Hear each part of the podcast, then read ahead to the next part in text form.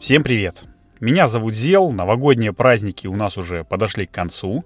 Я переехал из мобильной дачной студии звукозаписи «Морозное утро» опять в свой солнцемобиль, и сегодня, черт побери, вторник. А это означает что? Что пришло время поговорить о солнечной энергетике с самыми крутыми и технически подкованными пацанами и девчонками во всей вселенной, то есть с вами наши дорогие патроны. Ну, сегодня такой будет, не знаю, не то чтобы тяжелый, но такой, как мне кажется, очень интересный разговор про большие корпорации, энергопереход, вот это вот все. Э, ну, в любом случае, мы начинаем второй сезон Патронкаста Solar News, точнее, начали мы его прошлым выпуском, а сейчас у нас 68 выпуск. Погнали? Погнали!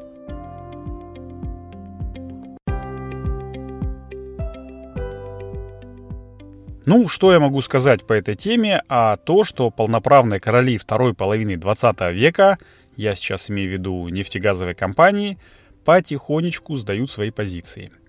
Это, знаете ли, как Apple до 2012 года, если мне не изменяет память с 2007, они говорили, что 3,5 дюймовый э, экран, экран в 3,5 дюйма, это идеальный размер, и те, кто считает по-другому, они просто дураки. Э, ну и ничего не понимают в эргономике, там, в дизайне и прочее.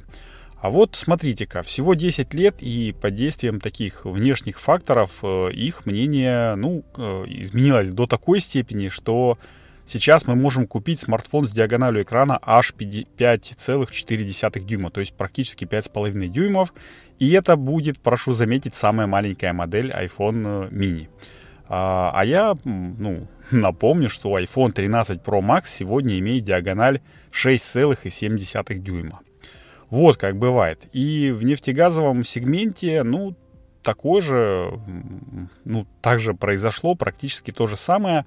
Э, такое вот смещение вектора, э, ну, направление вектора интересов без, э, прошу заметить, добровольного согласия участников рынка. И да, понятное дело, что для вот этих вот воротил бизнеса, там, кутил таких, было бы прикольнее, чтобы оставалось все как есть, э, то есть э, там, чтобы они были монополистами, чтобы они диктовали всем свои цены, чтобы они покупали, ну, читай, добывали задешево, а продавали с маржой в три конца. Но тут, как говорится, вмешалась повесточка. Я в 21 выпуске подкаста Solar News рассказывал, что Ви начали развивать э, ну, в прошлом веке, в основном из-за катастрофического изменения климата. Ну, для того, чтобы, точнее, это изменение климата предотвратить. Если нам тут э, в такой центрально-материковой части континента от поднятия уровня моря, океана на полтора метра, ну не то чтобы совсем никаких последствий не было, но они не такие критичные, потому что, ну, многие города имеют отметку больше там 10, больше 50 даже метров над уровнем моря. Ну, там Питер, может быть, потопит, потому что у него там средняя высота над уровнем моря от 1 до 5 метров. Ну, в таких вот, э, ну, индустриальных районах, скажем, там 10 метров. Э, самая высокая точка, по-моему, что-то в районе 100 метров, где-то на Пулковской обсерватории. Ну, Калининград еще потопит, потому что там тоже там что-то в районе 5 метров. А все остальные большие города, они, как я уже говорил, значительно выше. Вот Москва, у нее такое плато, это 50 метров, э, среднемосковская, по-моему, она называется. Ну, точно не помню. Но для прибрежных там европейских стран, которые сами по себе маленькие, если у нас тут в России, ну что, затопили город, немножечко отодвинулись в сторону глубь континента э, и всего делов. Ну, всего делов это я, конечно, так утрированно говорю то вот э, маленькие страны, там европейские, которые находятся на берегу морей, э, для них это уже самый что ни на есть пипец. И, кстати, не только Европа, но США тоже, ну, сильно пострадает, потому что э, вот эти вот побережья, западное и восточное побережье, это самые там обитаемые, самые густо заселенные места, э, ну, Соединенных Штатов. И, между прочим, Нью-Йорк, ну, я так погуглил немножко в свое время, у него самая нижняя отметка 0, 0 э, метров над уровнем моря. То есть практически часть Нью-Йорка находится в океане. Ну, не в океане, там в Гудзонском заливе, но все равно. Вот. И, в общем-то, для того, чтобы это все предотвратить, начали там государственные мужи и государственные жены там думать, как бы заставить э, тех производителей, тех там мастодонтов, гигантов, кто никак не хочет меняться, не хочет уменьшать там свой углеродный след, ну, стараться что-нибудь сделать так, чтобы их заставило поменьше вот этих вот парниковых газов выделять при своей операционной деятельности, и так родилась идея перехода на ВИЭ, ну, там, полного для кого-то, для кого-то частичного перехода э, ВИЭ, как альтернатива сжиганию вот углеводородов. Ну, там всякие ESG появились, трансграничные вот эти вот углеродные налоги, которые очень классные с одной стороны и очень не классные с другой стороны. Вот, но знаете, что самое интересное, самое там важное? Мне тут недавно, буквально на днях, а, ну, как всегда, Контактик предложил э, рекламный ролик одной, э, ну, зеленоградской солнечной компании, э, а на каникулах, вот я на каникулах прочитал итоги года Лилии Седовой, у нее есть канал «Энергетика, климат, устойчивое развитие». Так вот, в этих двух, ну, казалось бы, не связанных между собой событиях есть все-таки ну, такое, что-то, что их объединяет. Что, спросите вы? А я отвечу. Общее у них это Сбер. Ну, Сбербанк конкретнее. А, и из всех российских банков, которые я знаю, Сбер активнее всех продвигает, ну, солнечную и, в общем-то, зеленую в целом энергетику. А, я вот э, выложил видеоход вот от зеленоградцев с рекламой того, что они там в Барнауле сетевую солнечную электростанцию поставили Э, для Сбербанка, выложил это видео в наш канал и задал вопрос. Вдруг, может быть, кто знает аналогичные проекты, ну, либо Сбера, либо других банков, и получил ожидаемый ответ. А буквально за два дня мне э, три человека ответили. Э, это первое, то, что в Астрахани местная компания для Сбера нечто подобное уже делала. Я, честно говоря, не помню, по-моему, Alta Devices, но не буду это, э, ну, не помню точно кто. Э, и в Калмыкии в двух офисах э, солнечной электростанции э, у Сбера стоят. И это, в принципе, логично, ведь еще в начале, ну, второго полугодия, насчет первого полугодия не помню, но во втором полугодии 2021 года Герман Греф, там, это, если что, глава Сбербанка, ну, все, наверное, знают, он уже там напирал на ESG, там, на энергопереход и все вот эти вот дела. Если я правильно помню, они там и про зеленые сертификаты заикались, там, одними из первых, там, чуть ли не раньше, чем Хевел. И это опять-таки понятно, ведь Сбер это компания, которая работает на международном рынке. И э, для наших западных партнеров, как любит их называть э, наш президент, э, вот эти вот моменты очень важны, ну, так сказать, пункты в резюме для вот именно компании Сбер. Но еще один ответ в нашем чатике меня просто удивил ну, не просто удивил, а удивил и расставил все на свои места. Оказывается, Сбер финансирует компанию Solar Systems. О как! Я-то думал, ну, блин, что такое, как ребята, у этих ребят все получается. А теперь понятно, откуда у них денег на солнечный портфель в полгигаватта. Ну, если быть более точным, по-моему, 620 мегаватт у них или 680. И плюс еще 230 мегаватт они отхватили по DPMV 2.0, то есть по недавнему отбору э, мощностей. А, там у них еще китайцы, ну я залез на сайт, я знал, что Solar Systems это частично китайская компания. Вот, у них китайцы там в партнерах, но я не знаю, сколько денег они подбрасывают, э, как они по закону это могут делать, они все-таки иностранная компания. А вот Сбер с нашей стороны и Евразийский банк развития со стороны Казахстана, ну, если что, это совместное э, российско-казахское предприятие, вот, они могут э, вкладываться, вбухивать деньги, и теперь пазл потихонечку, потихонечку для меня складывается, ну, точнее, уже сложился в такую э, четкую картину, в четкое понимание.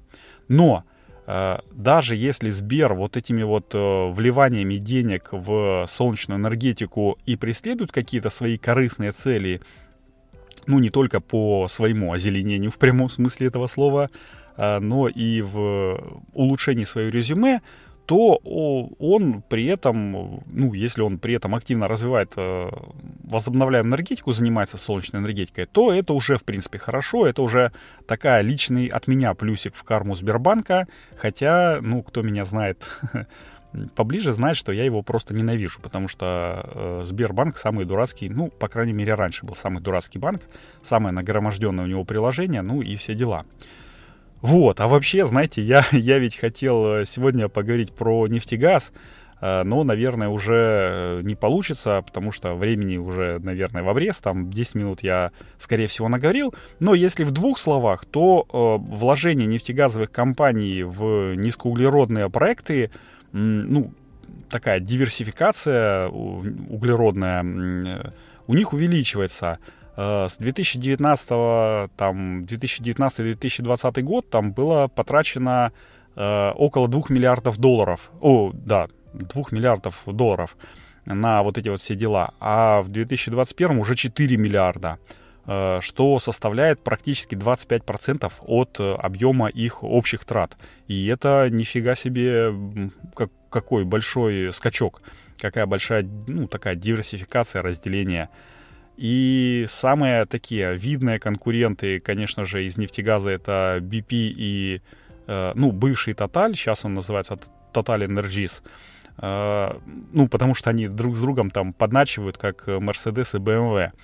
А, но а, в итоге вот таких вот подначиваний, значит, они суммарно, ну, точнее, не суммарно, а вообще, в принципе, они планируют нарастить свой VIA-портфель до 2030 года до 15 гигаватт каждая компания. Представляете, это только две компании уже 30 гигаватт э, планируют, э, ну, развить. А на самом деле там их много. И Exxon, и там э, э ну, British Petroleum, я сказал. Короче, там что-то в районе 5-6 таких гигантов, мастодонтов, которые там у всех на слуху, я э, ну, в таком небольшом отчетике видел. Вот. Э, но а, теперь-то и Китай подключается к ним. Теперь э, крупнейшие китайские производители солнечных модулей не только на экспорт делают продукцию. Ну, видать, кризис такой у нас э, солнечной энергетики, ну, немножечко отходит назад. А, так что они не только вот, ну, в Европу и в Америку на экспорт делают, а, а ну, вообще они и для внутреннего рынка делают очень много. Ведь в Китае вводится, ну, больше всего солнечных электростанций. Но теперь, например, Yinka Solar э, в 2022 году планирует поставить э, практически 2 гигаватта солнечных модулей китайской национальной нефтяной, нефтяной корпорации. То есть э, китайцы тоже пошли в нефтянку, точнее, э, китайская нефтянка пошла в ВИЭ, а это означает, что, скорее всего, скоро ну, она его захватит. Вот этот вот рынок ВИЭ касательно диверсификации э, углеводородов. Так что D это у нас диверсификация, это такой новый девиз нефтегаза, потому что, ну, нефть и газ, они могут закончиться в какой-то момент, а если не закончится, то, ну, их добыча будет происходить, э, ну, она будет более дорогой и может не, ну, начать не окупаться, что ли. А вот солнце, как говорил Джимми Картер, перекрыть нельзя. И, э, наверное, на сегодня я буду заканчивать. Э, про нефтегаз, может быть, чуть-чуть э, попозже я сделаю более подробный отдельный выпуск. Еще раз поздравляю всех с наступлением рабочего сезона, и день уже пошел на рост, а это означает, что выработка наших с вами солнечных электростанций, она будет только увеличиваться, будет только расти. Ну и напомню, что если вы слушаете этот выпуск в апреле, а не в январе, это еще значит, что вы, ну, еще не наш патрон. Э, если хотите стать нашим патроном, э, чтобы слушать э, новые выпуски каждую неделю, а не так вот за три месяца одним сезоном, то предлагаю вам подписаться на нас в Патреоне по адресу patreon.com solarnews или по ссылочке, которая будет в описании к этому выпуску. Ну, подписываясь на нас, вы вступаете в элитарный клуб любителей солнечной энергетики. Там есть, э, помимо подкаста, еще другие плюшки. Переходите на сайт, смотрите, ну, подписывайтесь, если вам это будет интересно. А еще раз говорю спасибо всем нашим патронам. Без вас э, патронкаст был бы не такой яркий, потому что кто-то из патронов мне задает вопросы. Э, ну, не только патронов, честное слово, э, ну, честно говоря, но патрончики вы самые лучшие. И теперь это точно все. С вами был Зел. Таким был 68-й выпуск патронкаста Solar News. Увидимся, точнее услышимся на следующей неделе. Всем пока!